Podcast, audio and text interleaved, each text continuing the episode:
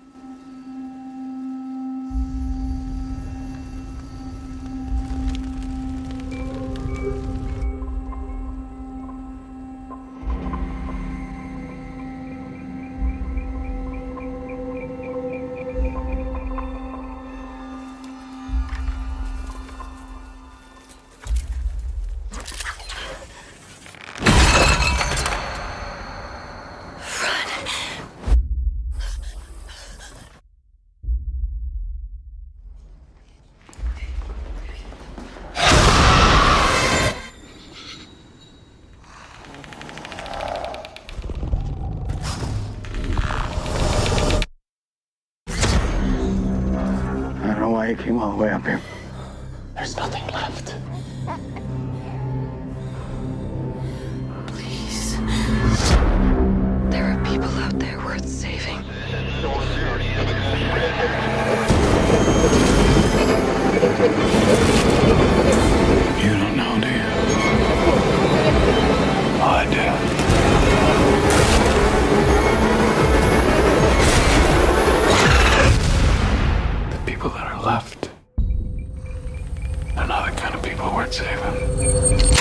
Tahun lalu, A Quiet Place mengumpulkan 340 juta US dollar di box office seluruh dunia. Emily Blunt sendiri sebagai aktris mampu memenangkan piala Screen Actors Guild Award sebagai aktris pendukung terbaik. Krasinski yang menulis naskah bersama Brian Woods dan Scott Beck juga naik panggung untuk menerima Writers Guild kategori original. Seperti biasa, kita juga mau kasih nilai berupa bintang untuk film ini. Dari skala 1 sampai dengan 10, mencakup alur cerita, aktor dan aktris, sinematografi, efek suara dan visual, serta soundtrack dan musik pengiringnya, film ini layak nih kita kasih bintang 9.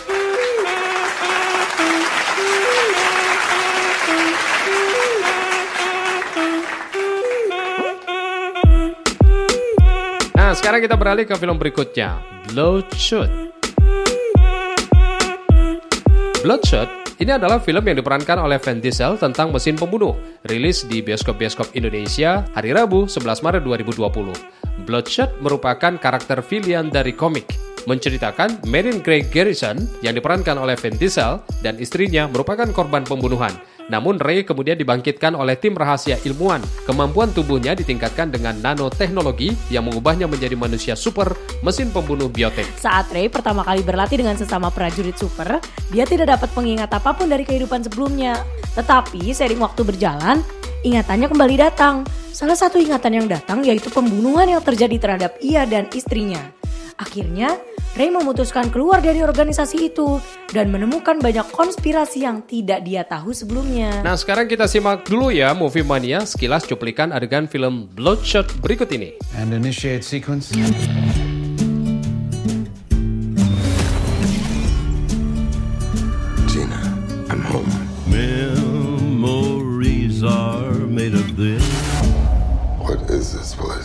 Sorry to be the one to tell you this, but you got yourself killed. At RST, we rebuild the most important assets in the U.S. military. Soldiers like yourself. You're the first who we've successfully managed to bring back, but improved, enhanced. With the technology in your veins, you have an army inside you that will not only make you stronger, it will heal you instantly. Holy shit. Now tell me, do you remember anything?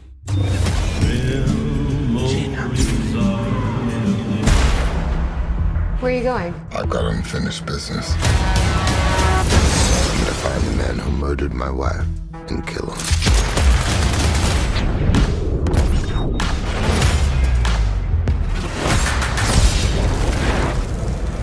Oh, that's not good. All right, shut him down. And initiate sequence. Okay, who is the next target for elimination? Memories are made of this. Tell me, do you remember anything? Do I know you guys? I don't think so. They've been manipulating you. What you think is real sometimes ain't. And initiate sequence.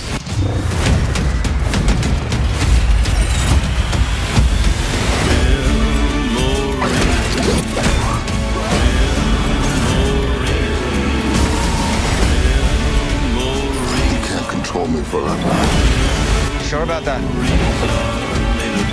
Revenge is what makes a man like you exceptional. You know nothing about men like me.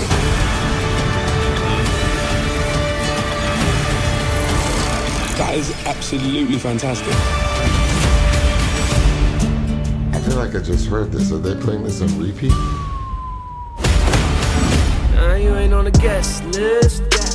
Selain Vin Diesel, pemain lain yang bergabung di antaranya adalah Eza Gonzalez, Sam Higan, Toby Kelbel, Guy Pearce, Talulah Riley, Lamorne Morris, Johannes Hawker Jonation, Sidat Dananjay, Alex Hernandez, Martin Romer, Tomer Bajak, dan Ryan Kruger. Bloodshot berada dalam arahan sutradara Dave Wilson serta penulis naskah Jeff Wedlow, Eric Kaiserer, Kevin Van Hook, Bob Layton, dan Don Perlin. Film ini berada dalam naungan studio produksi Columbia Pictures. Dan untuk penilaian, film ini layak nih. Kita kasih bintang 9.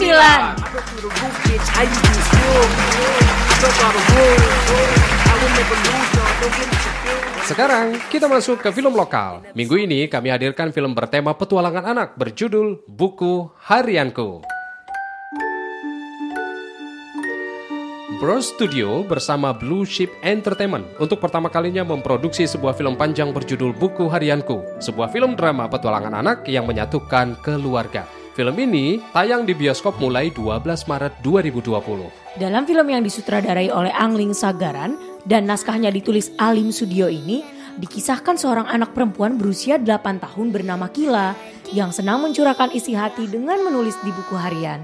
Suatu ketika, oleh ibunya Kila dititipkan sementara sekaligus mengisi masa liburan ke rumah kakeknya Prapto di desa Goalpara, Sukabumi. Di desa yang asri tersebut Movie Mania, Kila bertemu kembali dengan kawan lamanya bernama Rintik yang diproteksi oleh ibunya karena Rintik ini adalah penyandang disabilitas. Rintik ini adalah sebagai teman terdekatnya. Keceriaan Kila semakin bertambah karena mendapatkan teman-teman baru yang sebaya di desa tersebut. Bersama mereka, Kila menghabiskan waktu dengan bermain, bernyanyi riang, bahkan ikut latihan baris berbaris dengan komando kakek Prapto yang seorang pensiunan tentara. Selanjutnya Movie Mania berbekal rasa keingintahuannya terhadap berbagai masalah dan kepedulian terhadap lingkungan sekelilingnya, Kila akhirnya ikut membantu warga desa keluar dari jeratan perangkap seorang pengusaha properti. Ini dia petikan beberapa adegan film buku harianku. Hari ini rencana mau liburan bareng sama mama. Eh, nggak taunya. Tapi Kila nanti tinggalnya nggak sama mama. Terus gue tinggal sama siapa? Sama kakek Prapto dong.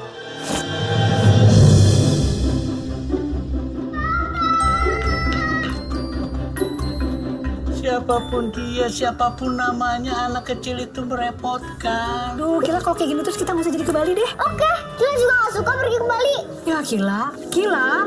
Aku mau makan sayur. Gak doyan makanan desa. Dan Kila lupa ya, jadi kan tidak bisa ngomong. Kila putri alam. Alangkah senangnya. Tapi lama-lama banyak juga ya senangnya.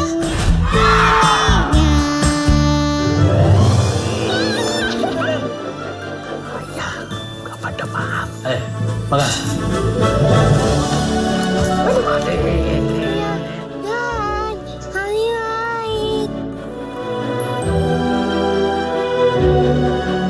Gimana dengan penawaran saya? Sudah dipikirkan? Gawat gak gawat? Saya sudah cari Non Kila dan Rintik, tapi yang saya temukan cuma kopernya Non Kila saja di depan jalan.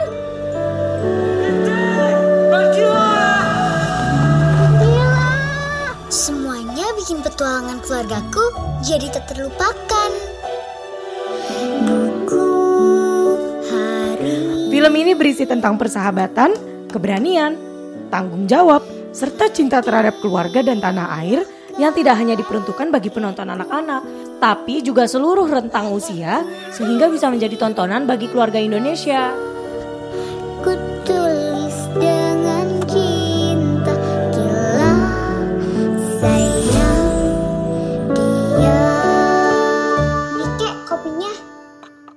Kamu siapa? Ku punya burung kecil-kecil Pengalaman menyaksikan film ini akan bertambah seru karena di situ menyisipkan lagu-lagu yang dinyanyikan oleh sang pemeran utamanya, Kila Putri Alam yang berusia 10 tahun. Lagu-lagu tersebut salah satunya adalah Burung Parkit. Nah ini telah diluncurkan Kila pada akhir tahun 2019 yang lalu Movie Mania melalui label Bros Music. Setiap lagu yang hadir juga mempunyai koreografi yang khusus. Selain Kila Putri Alam yang berperan sebagai Kila, film ini juga menghadirkan keluarga Sasono yang terdiri dari Dwi Sasono memerankan tokoh Arya Winoyo, Widi Mulia yang memerankan Rizka Handayani, dan Widuri Putri Sasono yang memerankan Rintik untuk pertama kalinya main bersama nih dalam satu film. Untuk penilaian, film ini cocok. Kita kasih bintang. delapan.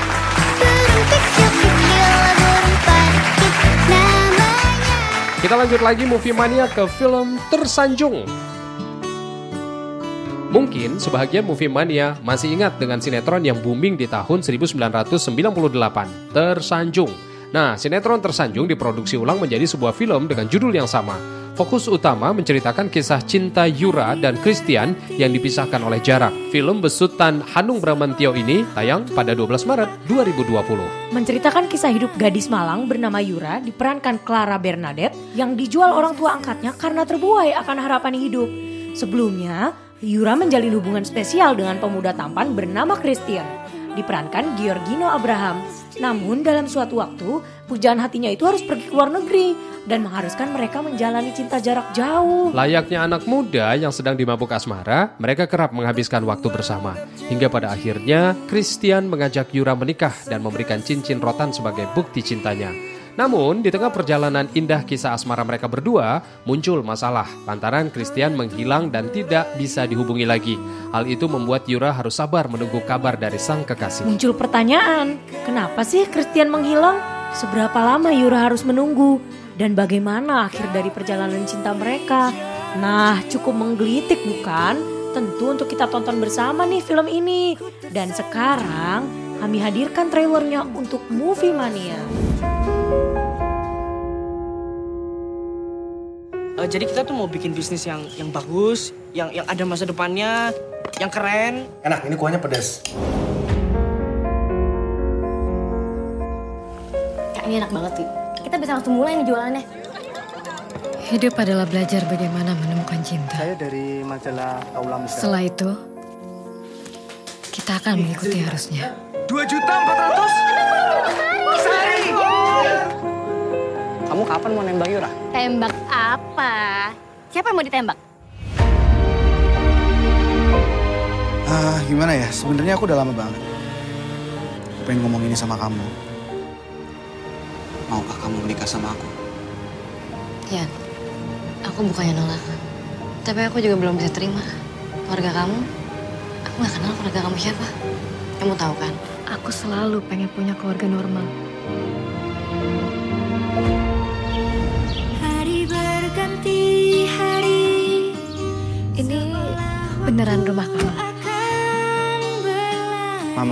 Tian sudah besar. Sejak SMA dia sudah mandiri. Jadi apa pun keputusan dia, Papa setuju.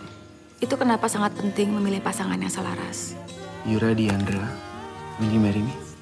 Ada satu hal yang Papa minta kamu lakukan sebelum Papa bisa merestui pernikahan kalian. Sayang, aku pamit ya.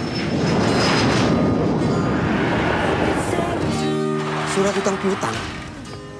Kamu utang 5 miliar. Cita rumahnya. Ambil sertifikatnya, barang-barangnya semuanya. Oh, ibu saya mohon, Bu. Ini Yura. Ini anak kandung saya, Bu. Cantik ya. Kok bisa, Dewa?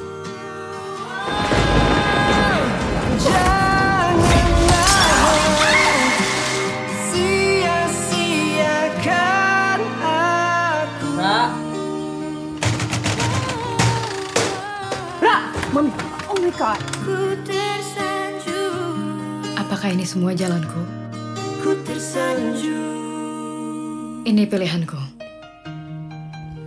Film Tersanjung yang diangkat dari versi sinetron dibintangi banyak bintang yang begitu tenar seperti Kinar Yosih, Jenar Maisa Ayu, dan Endita. Selain itu, film ini juga diramaikan dengan kehadiran pemain sinetron yang tenar di era tahun 90-an, yaitu Feby Febiola dan Ari Wibowo. Apakah film ini akan lebih sukses dari sinetronnya?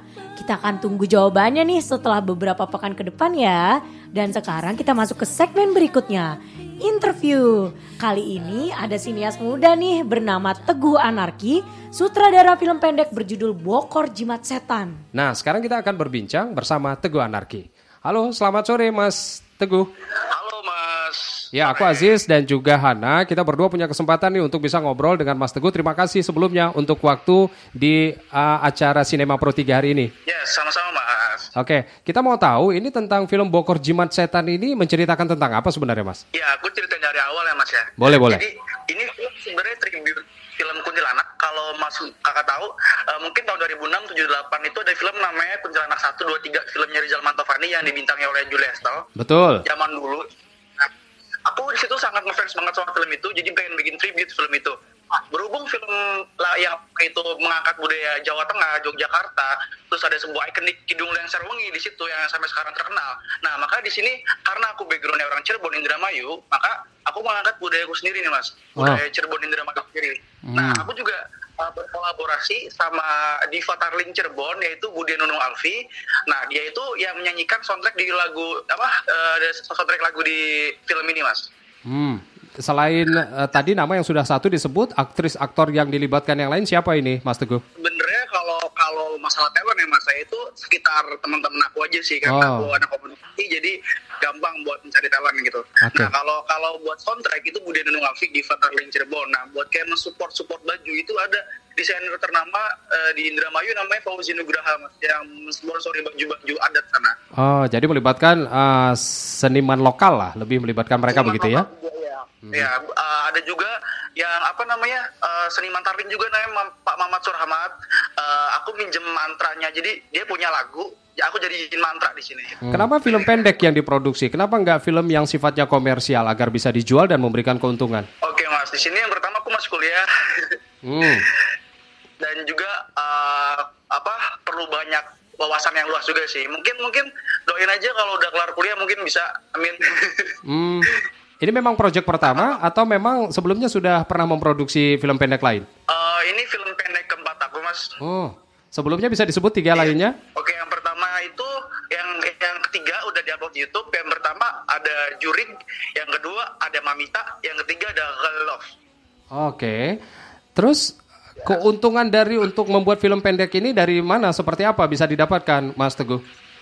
Oke, kalau buat tiga film kemarin sih mungkin belum ada ya Mas, karena cuma sekedar kayak oke kita bikin buat kayak belajar gitu melatih melatih saya juga. Dan mungkin buat film yang ini dari screening screening yang berbayar mungkin eh, ada keuntungan Mas.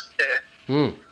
screening dari berbagai tempat ini mungkin ada keuntungannya. Ah, ada, Oke, ada, ada. oke, baik. Untuk proses pembuatan film Bokor Jimat Setan ini sendiri butuh berapa lama waktunya? Eh, dari mulai pra eh, sampai pra produksi, produksi sampai pasca produksi itu total tiga bulanan mas. Dari mulai tahun 2019 itu eh, Desember kita mulai prepare, mulai rehearsal, mulai aku bolak balik sana sini Indramayu Jakarta, ambil barang, ambil soundtrack segala macam rekaman ulang, terus eh, sebulannya lagi kita eh, apa produksi kita eh, produksi loncat-loncat dari Cempaka Putih ke Depok ke Bogor. Terus sebulan lagi ya kita editing editing banyak banget yang namanya eh, revisi. Even aku sendiri yang aku kan nggak pernah yang namanya ngelepas editor pasti aku selalu dampingin tapi ada aja kayak udah di render ada aja kurangnya pasti gitu sih mas Hmm, Oke, tiga bulanan kurang lebih. Bisa menghabiskan berapa budget untuk bisa memproduksi film pendek seperti ini, Mas Teguh? Eh, kalau ini sih yang terpaling paling paling berat nih Bokor paling berat paling mahal semuanya paling paling totalitas gitu mas ya ada sih kayak di bawah lima lah gitu Oke. Nah, launching dari film ini sendiri kapan akan direncanakan? Oh kalau kalau premiernya udah mas kemarin di Cirebon sama di, di Depok udah kemarin. Jadi eh, next bakal screening di Jakarta dan oh ya eh, bakal diundur di Jakarta. Jadi kemarin sudah gembar-gembor kita informasikan kalau di Jakarta tanggal 21 21 Maret ini Hmm. bakal screening dan ternyata diundur gara-gara ada wabah corona. Oke, sampai kapan? Belum ada batas waktu atau Belum ada gimana? batas waktu mas karena uh, kemarin kita udah rencanain dua tempat. Uh, yang ke- yang yang kemarin di Yogyakarta lancar karena belum terlalu mewabah. Yang yang terakhir ini uh, di itu sama di Jakarta di cancel mas, bukan di cancel diundur ya, gara-gara uh, wabah corona ini. Oke. Tapi apa harapannya dari garapan terakhir ini, Mas Teguh? Ya semoga budayaku sendiri yang tadinya belum terlalu dikenal orang, semoga uh, sekarang di up lah uh, terlihat sama orang-orang Indonesia luas gitu. Soalnya di sini aku menyelipkan banyak banget kultur-kultur Cirebon Indramayu di sini kayak mulai tarling, uh, musik daerah sana, terus kayak uh, tarian, batik segala macam aku masuk masukin di film. ini. Baik, kita berharap kesuksesan akan menyertai Mas Teguh dan eh, tim tim kreatifnya seperti itu dan akan ada karya-karya baru lain nanti eh, bahkan yang kita tunggu itu adalah film yang memang eh, sifatnya komersial sehingga bisa disaksikan oleh banyak penonton kita dari Sabang sampai Merauke.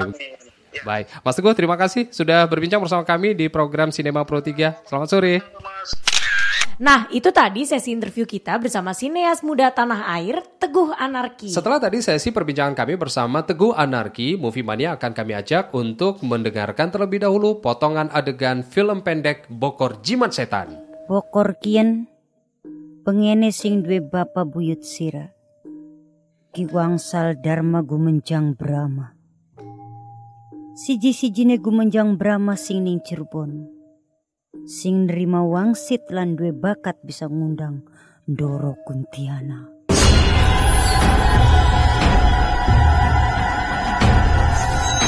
Kamu tahu kan Jun, aku asli Indramayu. Aku tahu mereka Jun.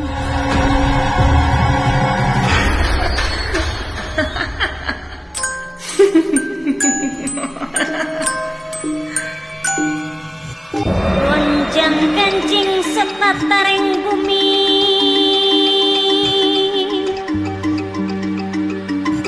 Gambaran wayang ciriwanci. Kita bukan dukun santet. Kita bukan dukun susuk murah. Kita adalah Gumenjang Brahma. Santet.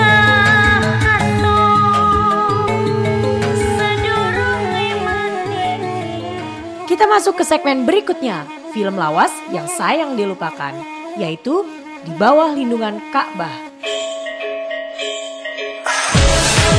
Di Bawah Lindungan Ka'bah adalah film yang diadaptasi dari sebuah novel karya besar sastra klasik Indonesia yang ditulis oleh Haji Abdul Malik Karim Amrullah atau orang lebih mengenalnya dengan Hamka.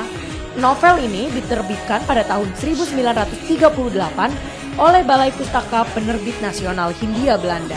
Dikisahkan seorang pemuda bernama Hamid hidup bersama ibunya pasca ditinggal mati oleh ayahnya sejak ia masih kecil. Ibunya bekerja sebagai pembantu rumah tangga saudagar kaya yang memiliki seorang putri yang cantik namun ternyata telah dijodohkan dengan pemuda yang kaya pula oleh orang tuanya. Namun, tanpa sengaja Hamid jatuh cinta dengan anak saudagar kaya tersebut bernama Zainab. Tentu hubungan tersebut terlarang karena tidak mendapat restu dari orang tua wanita. Satu persatu masalah mulai muncul. Hamid difitnah karena melakukan perzinahan sehingga ia diusir dari kampung yang membuat ibunya terpukul hingga akhirnya meninggal dunia. Namun, cinta antara Hamid dan Zainab terus berlanjut meskipun banyak rintangan yang harus mereka hadapi, baik terhadap adat istiadat setempat, strata sosial, fitnah yang mengganjal, maupun tantangan yang datang dari pria jodohan orang tuanya. Cerita semakin mengharu biru manakala Zainab dan Hamid harus terpisah karena Hamid akan menunaikan ibadah haji, sembari bermunajat kepada Yang Maha Kuasa agar mereka dipersatukan. Hamid yang dinanti tak kunjung kembali. Lalu, bagaimanakah ending dari cerita yang syarat dengan air mata tersebut? Kita simak yuk trailernya berikut ini. Hamid,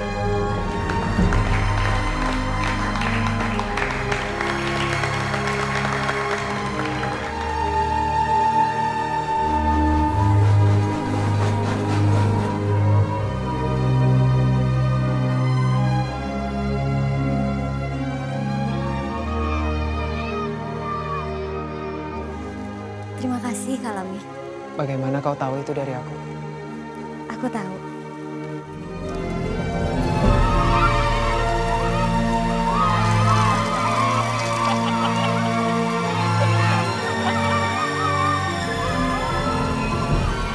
Mak tahu kamu mencintai Jainab. Apa itu salah, Mak?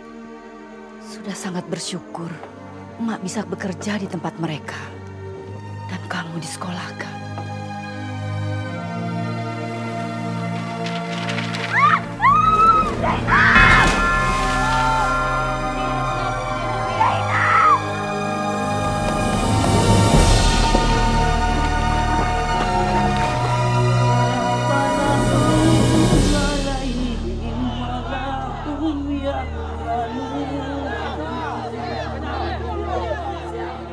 Semua menantimu. Ada apa sebenarnya, Engku? Kita harus membicarakan persoalan kemarin petang. Antara kau dan Zainab. Nggak Baradai! Cuh! Hamid akan menjalani hukuman dibuang keluar kampung. Maafkan Hamid, Mak. Hamid minta diri.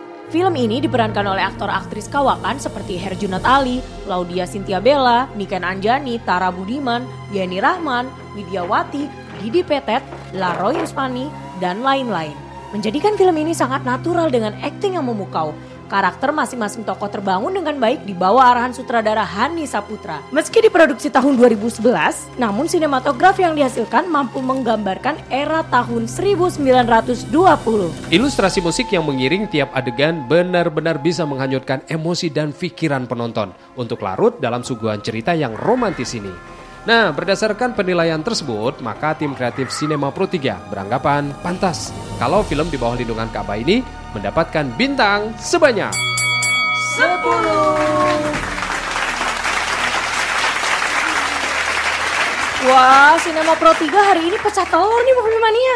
Karena edisi kali ini tim kreatif sepakat untuk memberikan penilaian penuh untuk film ini karena dianggap nyari sempurna. Well, congratulations ya untuk film di bawah lindungan Ka'bah. Bagi Movie Mania yang belum nonton bisa disaksikan nih di channel YouTube-nya. Jangan lupa sediakan tisu yang banyak karena drama percintaan ini sangat mengharu biru.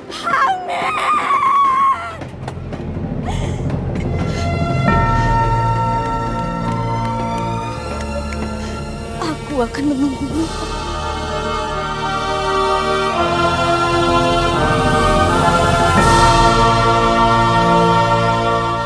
Setelah tadi kita membahas film lawas yang sayang dilupakan, maka selesai sudah review kita untuk hari ini. Semoga program ini bisa menghibur ya Movie Mania, bisa mengedukasi juga, mensugesti semua Movie Mania untuk terus mencintai film-film karya anak bangsa.